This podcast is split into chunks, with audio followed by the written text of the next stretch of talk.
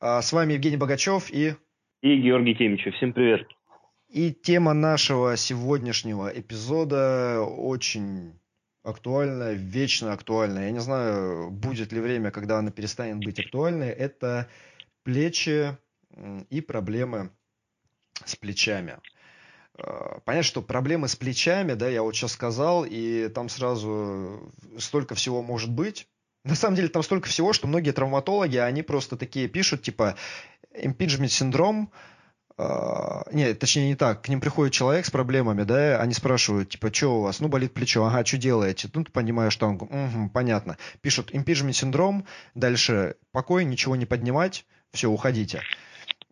Или какой-нибудь там плечелопаточный периартрит, да, еще. Ну, то есть какая-нибудь отписка, вот, типа, которая просто говорит о том, что да, там проблемы в плече, все, уходите, не делайте то, что делали, и дайте покой, да. Вот. Проблем с плечом может быть много. Причем они, бытует мнение, что плечи болят только у спортсменов. Плечи болят не только у спортсменов.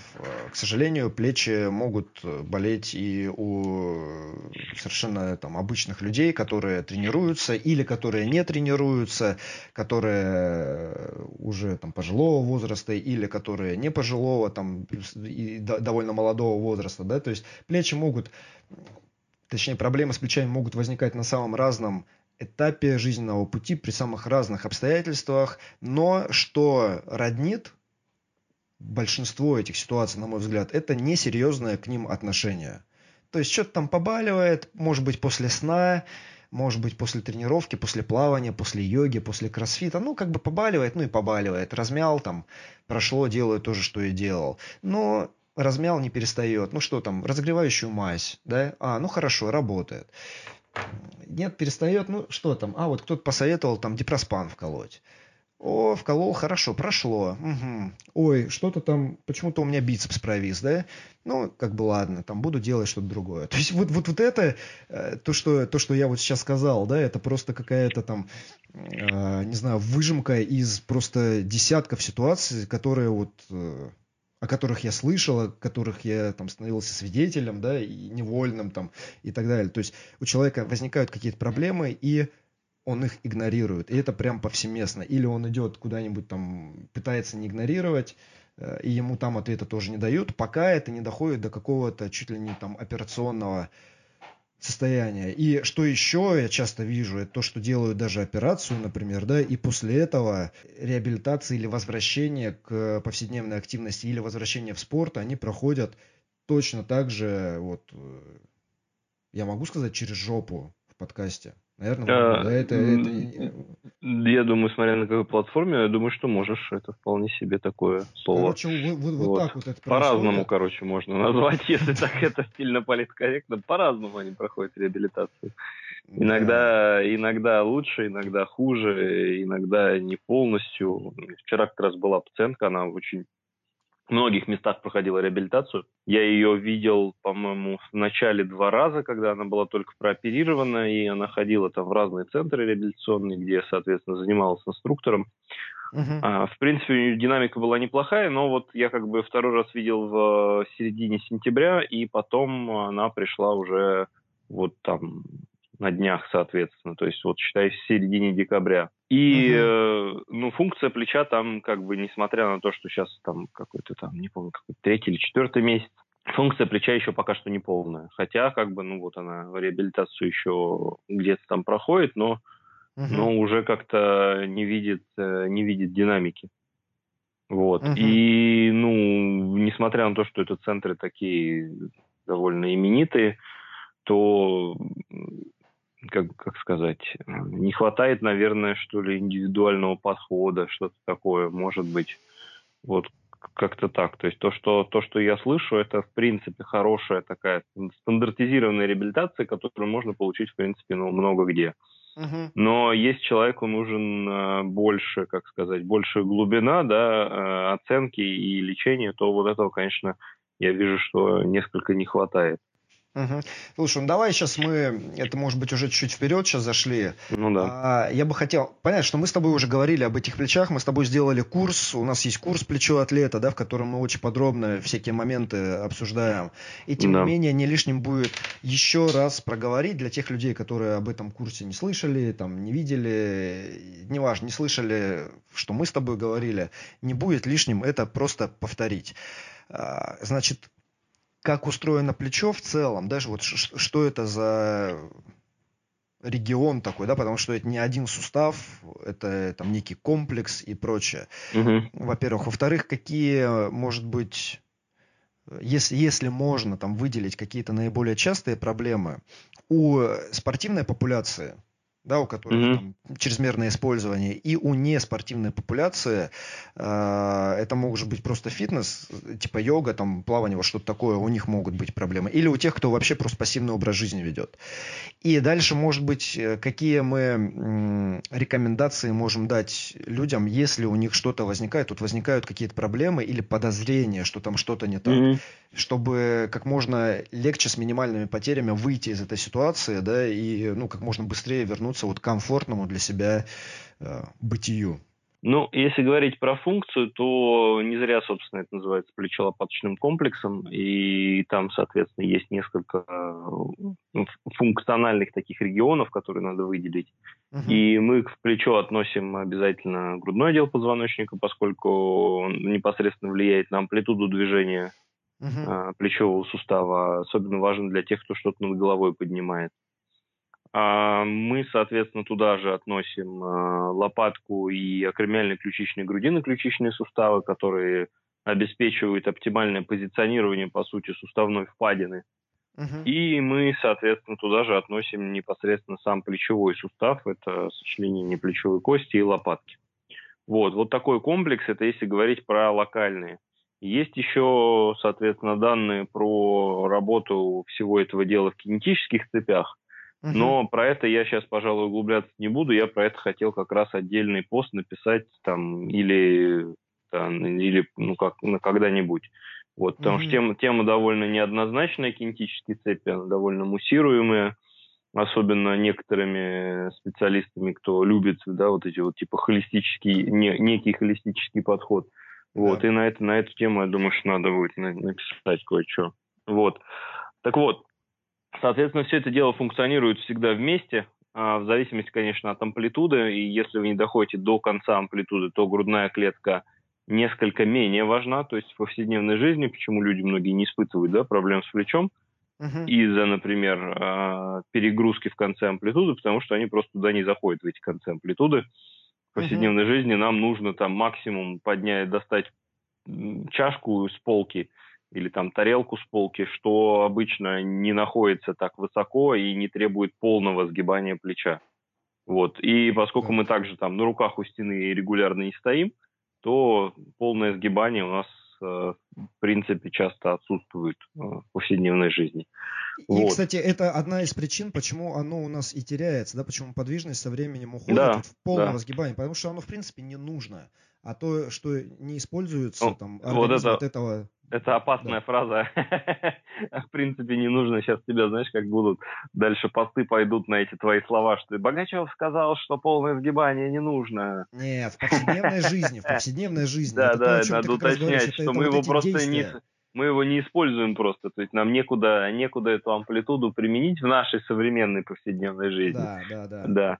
А так-то, в принципе, оно нужное движение, то есть и важное, и стоит его себе напоминать регулярно. Ладно, давайте так, я скажу, что, вот, ну, скажем, в принципе, в рамках физиологичной амплитуды, да, все суставы должны у нас двигаться там полноценно. То есть это касается и бедра, и голеностопа, и плечелопаточного комплекса, всего.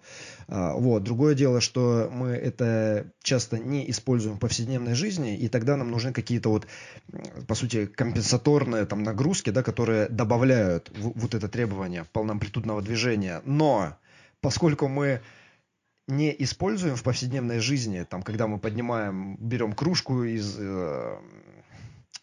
со шкафа или когда мы расчесываем волосы, там нет полного сгибания. И потом попадаем в ситуацию, когда оно необходимо, например, в плавании или йога или кроссфит, и там начинаем действовать, как будто у нас все ок, вот тогда возникают проблемы. По сути, вот что я имел в виду. Угу, угу. Да, так будет правильно. Вот. И, да, окей, соответственно, амплитуд сгибания, там, отведения плеча довольно высокий, в среднем это где-то 180 градусов, но, опять же, там, в зависимости от генетики это может отличаться довольно сильно. Разгибание у нас где-то в среднем около 70 градусов, разгибание плече-лопаточного комплекса. Это когда рука идет вниз и назад. Это когда назад, да. Это когда вы стоите просто ровно и руку уводите назад. Как, например, если говорить про упражнение, это там отжимание в брусьях, например. Вот. Да, это если говорить про функцию. Ну и основная функция плеча – это доставать предметы, поднимать предметы, есть и там выполнять личную гигиену, одеваться, там, отбиваться от врагов. Да? Вот это основная функция плеча. Если говорить про то, что возникает у атлетов и что возникает у обычных людей, то, в принципе, там на самом деле довольно большое многообразие. И я сталкиваюсь, в принципе, в повседневной своей практике с разными совершенно проблемами. Это и травмы избыточного использования, то есть различные надрывы, разрывы мышц. Это и проблемы сухожилий по типу там тендинопатии, тендинитов. Это и разрывы суставной губы. Это и бурситы различные, это и травма акромиально-ключичного сочленения, это и нейропатии туда же можно добавить. В общем, куча всего на самом деле есть.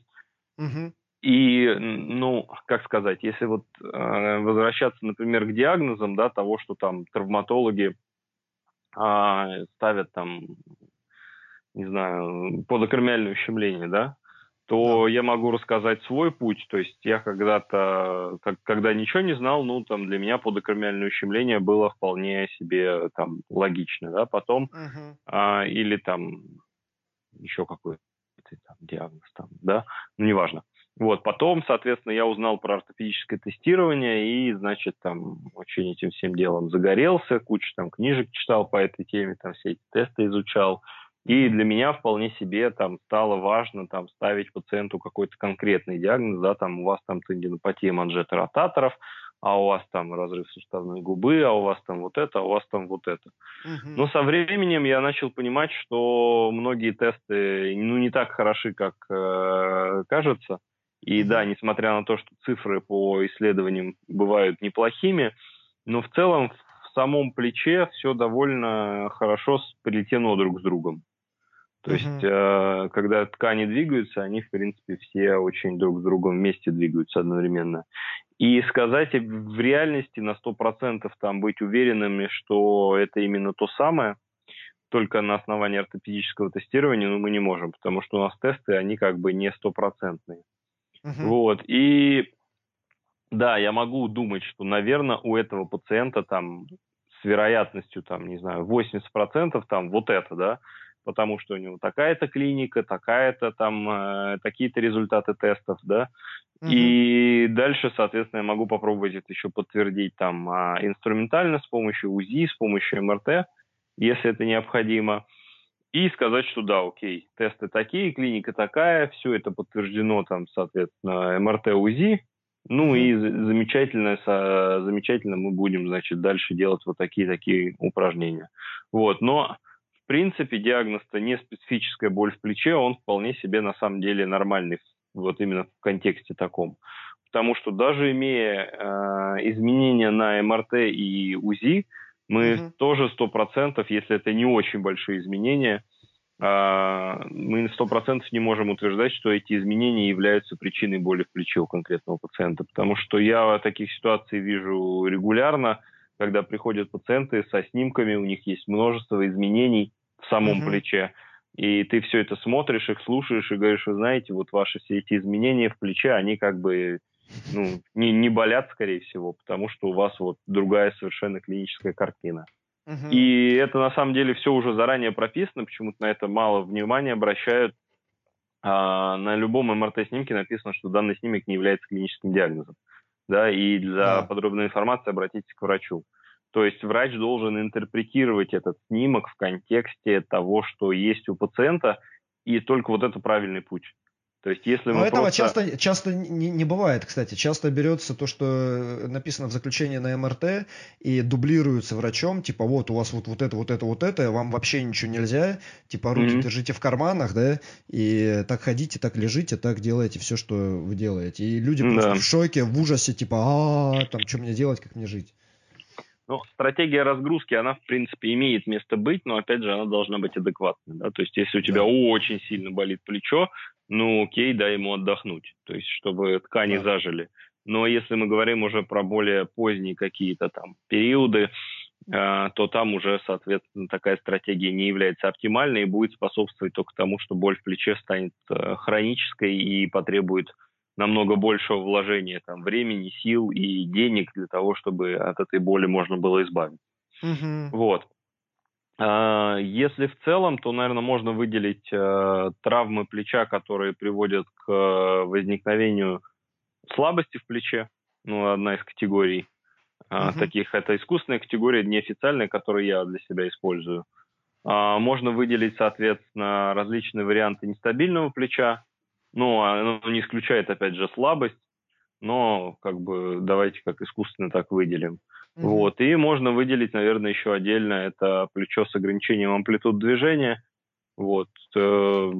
Наверное, как-то так. Вот. Ну и, опять же, там какое-нибудь сильно болезненное плечо, которое потом там превращается во что-то из первых трех. Вот.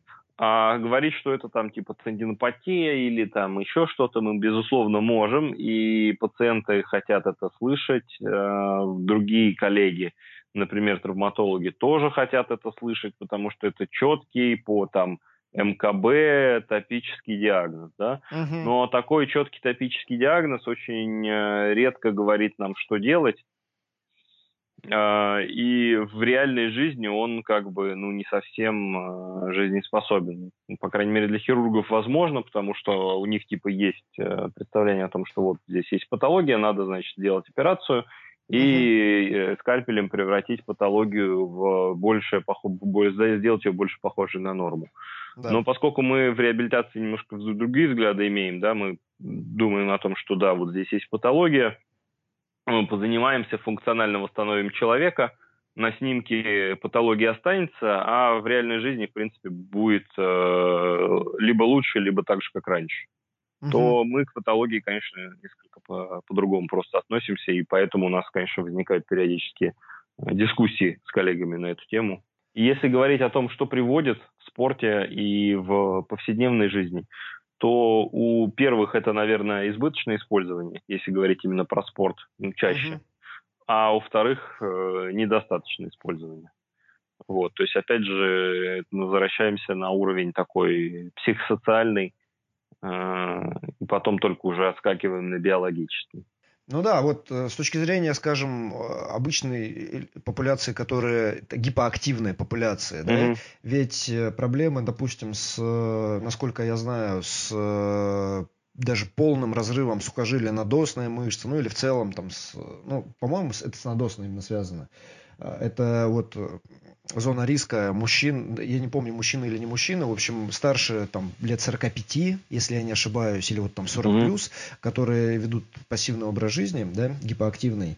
И разрывы, которые возникают, они возникают как раз во время просто обычных действий, типа подъем руки, чтобы там причесаться, или подъем руки за этой там кружкой, или за чем-то еще. То есть просто подъем руки вверх, когда мышца напрягается, и дальше просто щелк, бессимптомно это вполне может быть, да, просто лопает сухожилие, потому что мышца атрофированная, она слабая, сухожилие очень слабое, и оно в какой-то момент там не выдерживает. И дальше человек может даже еще какое-то время, вот пока у него не возникает вот этот, да, неспособность поднять руку выше параллеля без задирания плеча вверх, без шага. Вот когда он это только замечает, он такой: о, что-то странное, и пойду-ка я схожу, иду, делаю МРТ, а там полный разрыв, и причем уже там давно, да? Ну или какое-то время. Вот, то есть это как раз вот недостаточное использование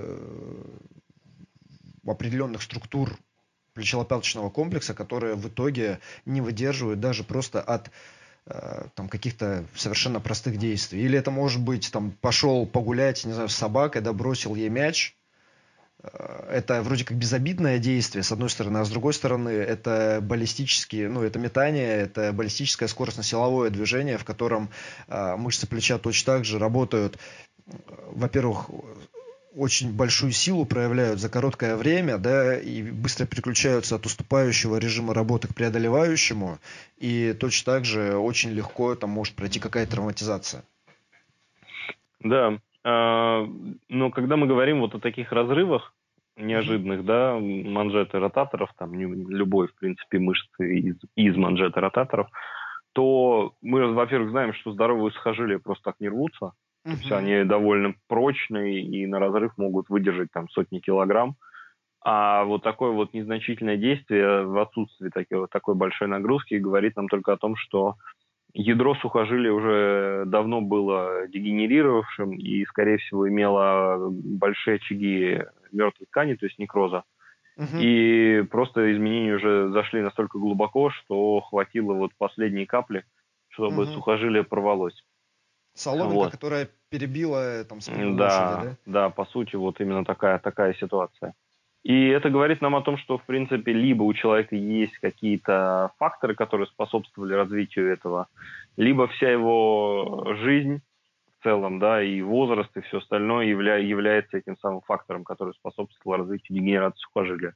То есть он за ними не ухаживал, или он за ними не ухаживал, плюс было что-то еще, ну, например, там, длительный прием кортикостероидных препаратов или какие-то огрехи там сильные в диете, когда у нас у человека недостаточно там белка поступает, или у него есть проблемы с сердцем, когда у него креатин, соответственно, падает и так далее.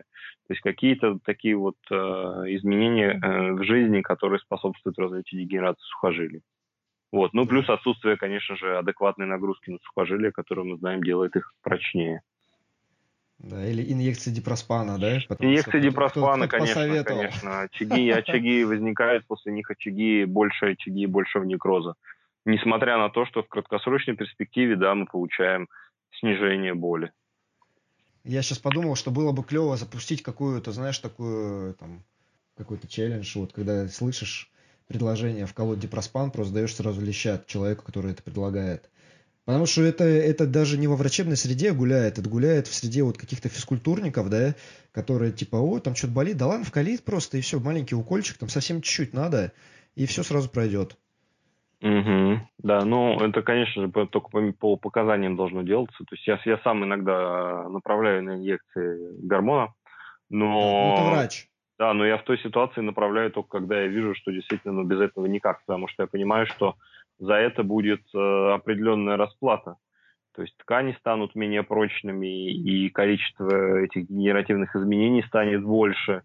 И я понимаю, что обязательно за этим должна следовать адекватная реабилитация, потому что без этого человеку потом придется пройти через это все второй раз просто во время обострения. То есть я должен обязательно за этим назначить программу реабилитации, она должна быть довольно интенсивной.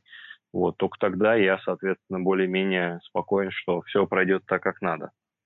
Вот. А более того, я тебе скажу, я даже один раз сталкивался с эпизодом, когда не то, что они советовали, а то, что тренер своему, соответственно, клиенту колол сам гормон. Сухожилие. Да, я тоже такое видел. Не видел этого, я этого не вот что прям видел, да?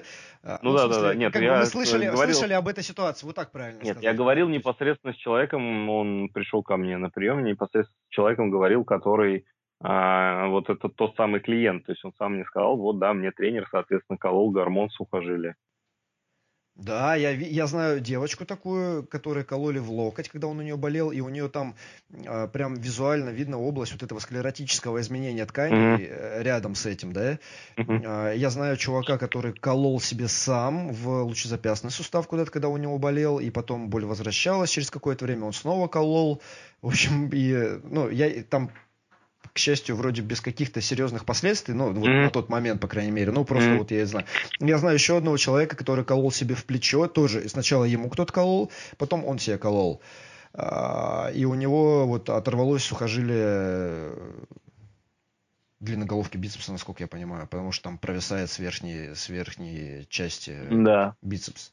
Это вот как минимум, да, и я не знаю ни одного случая, когда вот такие какие-то самостоятельные процедуры или процедуры, проведенные тренерами, когда они приводили к успешному, типа, исчезновению симптомов в долгосрочной перспективе. Потому что, да, оно проходит вначале, потом это возвращается там, с какой-то еще обостренной такой степенью. Ну да. Короче, друзья, вы просто... Вот давайте мы так с вами это подытожим. Только если вам это врач, во-первых, предписывает, прописывает, да, и, во-вторых, не как единственная необходимая мера, а как часть лечения, имеющая свои определенные, имеющая свою цену, не финансовую, а вот эту биологическую, да. Да, риски имеющая, и, соответственно, которая должна предусматривать меры по снижению этих рисков и по возвращению вот, ну, всех тканей, там, оптимальное состояние. Да. Потому что у нас, с одной стороны, люди боятся идти к врачам, и с другой стороны, они просто с такой готовностью там жрут любые пилюли или там ставят любые уколы, да, которые вот им сказали, там поможет быстро. О, да, конечно. Я вот, кстати, знаешь еще, что у меня мысль какая возникла? Мы с тобой говорили вот в эпизоде про ягодичные мышцы, что когда дело касается бедер, все оперируют, все думают вот про ягодичные мышцы и забывают про маленькие глубокие мышцы, да, второго, да, там, третьего слоя. А с плечами наоборот, все забывают про дельты, но типа вот про манжету помнят. А я вот сейчас сижу и думаю, что вроде как все про манжету-то и знают, но при этом относятся к ней как вот, ну, что-то, что надо или лечить, или активировать. Угу. Но не тренировать, как тренируют мышцы, как те же дельты тренируют, или грудные, или ягодицы, да. Да? То есть не так, что эти мышцы должны становиться более сильными, более выносливыми, а так, что их просто нужно подактивировать, чтобы типа функция была лучше. Ну или, да, если они вызывают какие-то проблемы, там какая-то тендинопатия, ну давай там типа потихонечку их делать, но не в плане прогрессивной перегрузки. Правильно, вот это тоже такое какое-то повсеместное. То есть, когда люди говорят про манжету, они такие, ну, это вот что-то такое. И упражнения, которые на вращательную манжету, вот я много их использую в своей практике, да, вот мое личное наблюдение. Люди вот вначале прям надо заставлять это делать, потому что они такие, что это за ерунда? Типа, это там не жим лежа, не жим стоя, не швунг, да, не подтягивание. Это вот что-то там с гантелью, с маленькой причем. Ну, вначале. Вначале же никто не может там... не знаю, даже 5 килограмм, да, мужики, которые жмут по 150, там 5 килограмм не могут сделать наружную ротацию, потому что не могут. Да. И типа, что, вот это ерунда, это какая-то там чушь, пока они не почувствуют благотворное влияние, что у них там реально прошел дискомфорт, который был, или у них улучшилась техника вот в каких-то специальных упражнениях, тогда там, ну, какое-то уважение к этим упражнениям возникает. И то, на самом деле, не всегда. То есть, к чему это я говорю? Что, наверное, вот восприятие упражнений для вращательной манжеты, которую все уже сейчас, ну, большая часть уже знает, да, что это такое есть, плечи и прочее, нужно относиться не просто как активационно, не просто что-то поделал, там, крови туда нагнал, а как мышцы, которые необходимо тренировать, потому что они выполняют очень важные функции. И тренировать осознанно так, как они именно тренируются. Да? Потому что же мы с тобой говорили вот про... Был у нас эпизод про тренировку движений или мышц. Да? Да-да-да. И мы там затрагивали, что многосуставное движение, ну вот такие типа жимов для плечевого пояса, да, или подтягиваний, они задействуют очень много разных мышц. И когда такое происходит, те, которые слабы, они как бы могут так и оставаться слабыми, потому что их там, вот этот вклад, он компенсируется более сильными мышцами.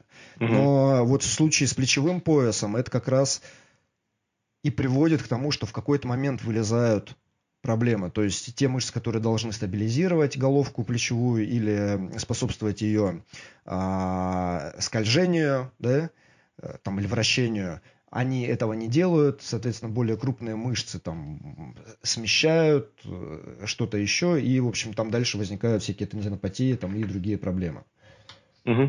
Вот. Закончил тираду. Короче, надо нормально тренировать эти мышцы, как и любые другие, как и дельту. Да? Дельту никто не относится к этому, типа, о, там с резиночкой что-то поделаю, типа, активирую дельту себе переднюю, да, и все. То есть, если уж человек думает про дельту, он ее там нормально тренирует, так же, как и грудные и все остальное. Ну, да. Ягодичная. Ну, у меня отношение такое, на самом деле, что я предпочитаю думать, что я не тренирую там или активирую именно манжету ротаторов, потому что я понимаю, что изолировать я как бы не могу дельты, да, и я активирую, ну, по крайней мере, у себя в голове, да, когда делаю там сам или с пациентом эти упражнения, я тренирую именно какое-то конкретное движение, в котором я хочу там определенную форму иметь, да, чтобы человек это делал с определенной формой. Вот. Угу. И для меня это больше вот такое, да, я подспудно понимаю, что да, это упражнение там типа больше активирует там такие-такие мышцы, но мне просто так проще думать и так проще работать. Опять же, это то, что в голове, а внешне, конечно, это выглядит как там пресловутое, не знаю, там упражнение наружная ротация плеча. Ну, то есть, это мы опять возвращаемся к тому, о чем мы говорили, да, мы используем тренировочные средства с какой-то конкретной целью, и дальше вот конкретная цель, это, ну, в нашем случае, это улучшение функции определенной. Mm-hmm. Вот, ну, поэтому, как бы мы к этому в любом случае возвращаемся, так или иначе. И это просто способ говорить разными словами, по сути, там, об одном и том же. Да, да. Гош, знаешь, понятно, мы можем бесконечно с тобой говорить про это плечо, мы можем опять записать с тобой сейчас вот несколько часов, как у нас в курсе, там, да, с лекциями по анатомии, по там, разминаться, модифицировать все под себя и прочее. Но мы не будем этого делать, потому что работа уже проделана, раз-два, никто не станет слушать супердолгий подкаст. Да. Вот. Значит, я бы что хотел сказать сейчас, вот какие симптомы, когда человек, вот он что-то испытывает с плечом, вот когда это можно игнорировать, реально игнорировать, да, вот, ну, там что-то поболело, да и ок, не страшно. И когда нужно не обязательно бежать к врачу, но что-то поменять. То есть, например, у человека он особо ничем не занимается, но вот после сна у него плечо ноет. Да? Вот как один пример. Другой пример – это когда там, человек занимается, не знаю, йогой, и вот у него что-то такое возникает. Или когда он занимается кроссфитом и тоже… Ну, короче, вот когда имеет смысл прям обратить на это внимание, а когда можно вот сделать то, что все обычно делают, отмахнуться и так, типа пройдет. Ну, давай я пишу, наверное, вторую ситуацию, когда можно отмахнуться. Это если вы почувствовали какие-то небольшие вполне себе симптомы во время тренировки или после тренировки. И в течение недели эти симптомы у вас полностью прошли и больше не возвращаются. Вот в этой ситуации, соответственно, вы можете вполне себе позволить отмахнуться. Угу. Вот, то есть это какая-то небольшая травма тканей, которая заживает и на которую можно особо внимания не обращать. Вот. И опять же вы там проводите там тренировки, на фоне этих тренировок симптомы могут некоторое время становиться чуть-чуть более ощутимыми, но потом опять после тренировок вас не беспокоит. То есть это какие-то такие малые симптомы. Вот. Если за там, неделю, 10 дней у вас симптомы не проходят и держатся на одном уровне, а во время тренировок становится хуже и потом еще болят, то, безусловно, стоит обратиться. Это одна ситуация. Более плохая ситуация, когда у вас симптомы постепенно начинают нарастать, и нарастают. Соответственно, тоже стоит обратиться. Если у вас при боли в плече еще имеется одновременная боль в шее, тоже стоит обратиться. Потому что это может быть совсем не плечо, а, например, проблема шейного отдела позвоночника, которая просто дает боль в области плеча.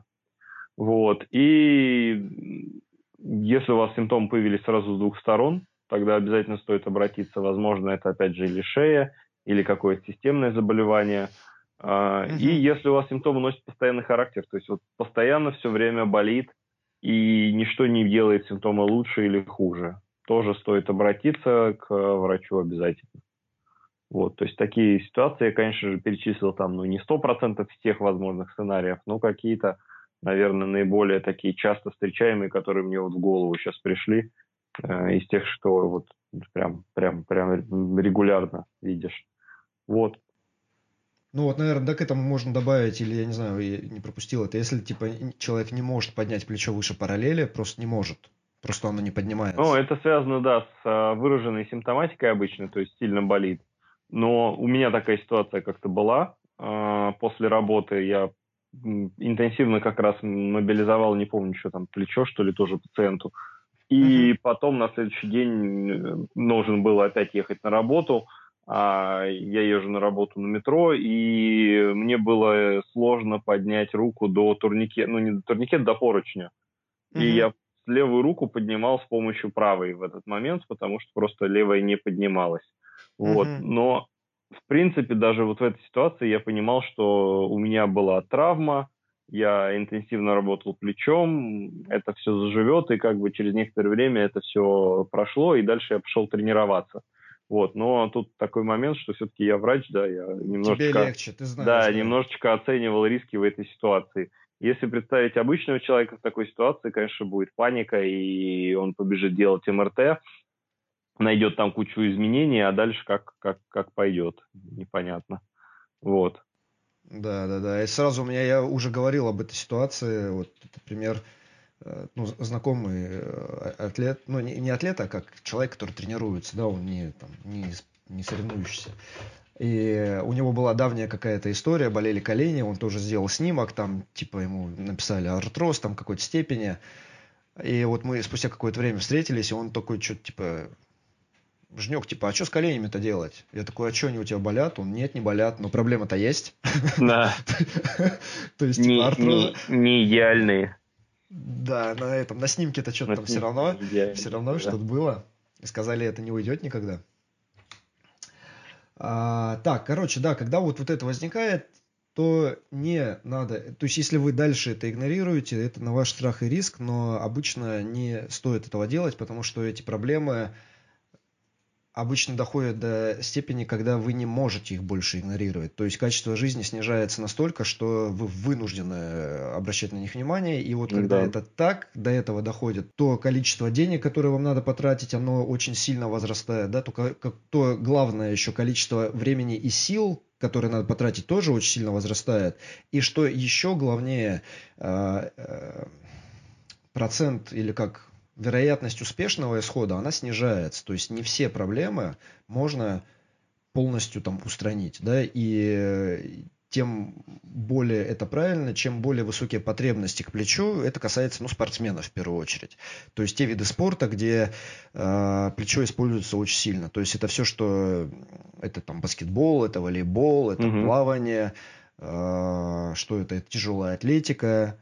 Это определенные виды в легкой атлетике, типа, ну, метания, да? Кроссфит, в принципе, все атлеты, совершающие активность выше уровня головы. Да. Вот. Бейсбол, там, софтбол, я не знаю, что, да. Гандбол, да? Да, вот эти все виды спорта, там. Йога, хотя это не спорт, но... Йога, да, там все-таки... используют сильно. Еще один совет, которому, вероятно, никто не станет следовать, потому что это всегда слишком сложно, это если вы все-таки тренируете плечи вот как-то, да, то есть там, начиная с йоги и дальше плавание, кроссфит, особенно кроссфит, где высокое утомление, высокая скорость и большие отягощения, вот все это в совокупности, да, и прочее, то потратьте время, рассматривайте это как инвестицию в ваше там благополучие дальнейшее, да, потратьте время на то, чтобы понять, как устроено плечо и как выполнять там движение правильно. Это можно самыми разными способами сделать. Есть куча материала на Ютубе, я уверен, и на русском языке, гораздо больше, естественно, на английском. Есть наш курс Гоши по плечу, который очень хороший, я его там рекомендую, безусловно, да, и там он может быть не исчерпывающий, я не знаю, можно ли исчерпать эту тему, но он максимально подробный, максимально прикладной. Это можно сделать, там, повысить свои знания. То есть, короче, там понятно, что наш курс, допустим, он платный, да? Вот. И когда вы там тратите деньги, вы экономите время, но точно так же вы можете не тратить деньги и просто потратить больше времени, чтобы узнать. Информации в наше время полно, она стоит либо времени, либо денег, да, но она как бы, она вот на кончике пальцев. Инвестируйте, потому что это там от очень многих проблем избавит, и в первую очередь от вот этого дискомфорта, да, и физического, и психологического, и просто от снижения качества жизни, которое обычно вот с этим всем наступает. Да.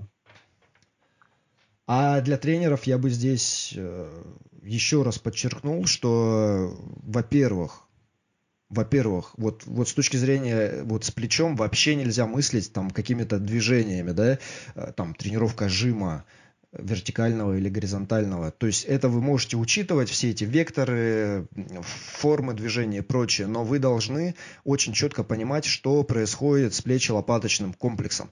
Как двигается лопатка, куда ориентирована вот суставная поверхность, да, там суставная впадина, какие мышцы работают и в каких режимах. И относиться к дальше развитию, вот если у вас есть специальные упражнения, например, это могут быть соревновательные, скажем, в пауэрлифтинге жим-лежа, да, или подъем над головой, там толчок, рывок в тяжелой атлетике или в кроссфите, все что угодно вообще.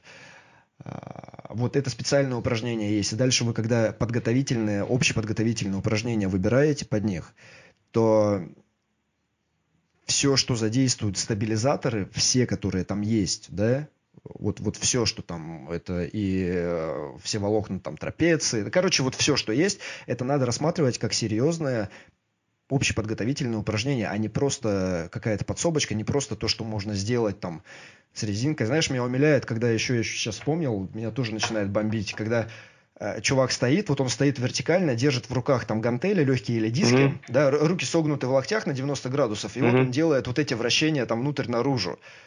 Угу. И чё? И что ты делаешь вообще, да, ты там, ну, ладно, у тебя какая-то ротация есть, но ты же там, у тебя не туда. Изометрическая тренировка бицепса, все нормально. Изометрическая тренировка бицепса, да, и с умным видом все это делается, и типа, и зачем? Слушай, я такого не видел, я только слышал, что такое бывает, но что-то я как-то не встречал ни разу. Я видел такого, да? Ну, просто потому, что я, может быть, там, ну, в основном в зале как раз нахожусь, да? Ну, да. Там... В этих условиях, и там вот этого много. Угу.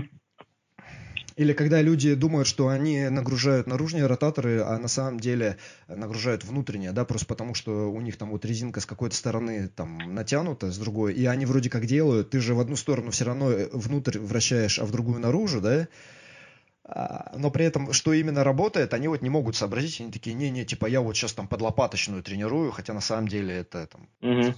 Да. Бывает такое, да, я такое на учебе тоже вижу периодически. Полно такого, вообще полно. Угу. И полно еще несерьезного отношения, когда типа, да ладно, что там, зачем мне анатомия, да ладно, зачем мне, что там, сейчас какую-нибудь там, я делаю эти активации, и так, там все нормально. Или вот еще одно... Какой-то чувак, я не знаю, мне в соцсетях скинул, там, типа, вот, Евгений, что думаете по этому поводу? Я перехожу, там, ссылка на Ютубе, и там, значит, какой-то бодибилдер рассказывает, как вправлять себе сухожилие длинноголовки бицепса, если там под вывих, да, этого. Mm-hmm.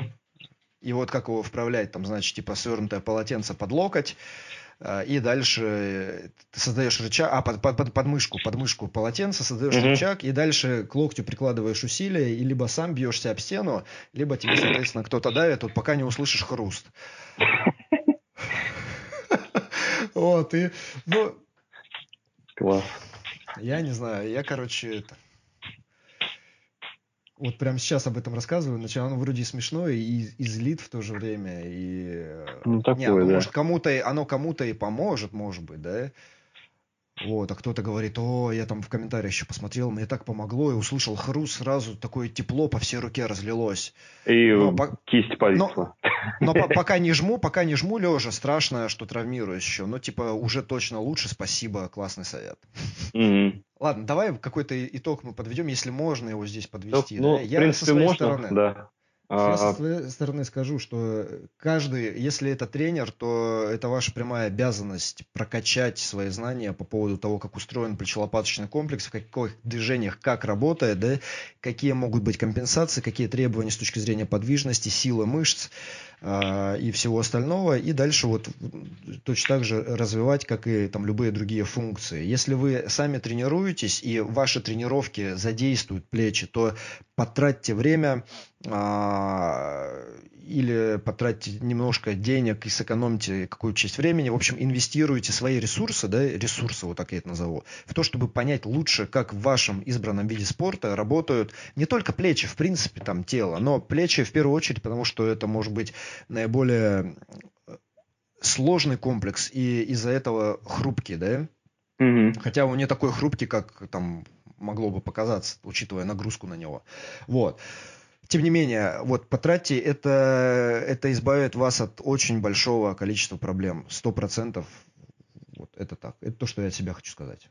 Да, ну, если резюмировать, то могу сказать, что плечи надо изучать, тренировать разнообразно, помнить биомеханику плечелопаточного комплекса, помнить, соответственно, то, как работают мышцы в зависимости от того, с чем вы работаете, с каким снарядом, в каком положении и так далее. То есть это непосредственно будет давать или не давать вам желаемый эффект. Помните о том, что количество патологий, в принципе, довольно разнообразное, и разбираться с этим не так, на самом деле, просто, как, в принципе, и с любым другим, на самом деле, регионом. Но, тем не менее, как бы плечо почему-то как-то тоже выделяется в какую-то такую отдельную, особенную зону. Вот.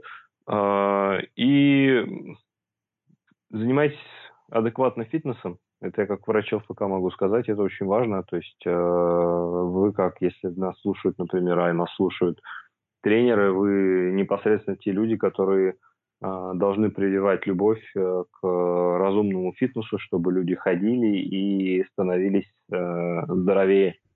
Вот. Да, и никакого дипроспана. Если нет показаний, если вам предлагает не врач, если вам просто говорят, просто чуть-чуть уколем, и все, давай я сейчас тебе сделаю в раздевалке. Бейте, там, хотите, бейте, не знаю, куда-нибудь по голени и убегайте побыстрее, вот чтобы вас не догнали с этим шприцом и там никак не повредили. Короче, не должно быть. Это глупость.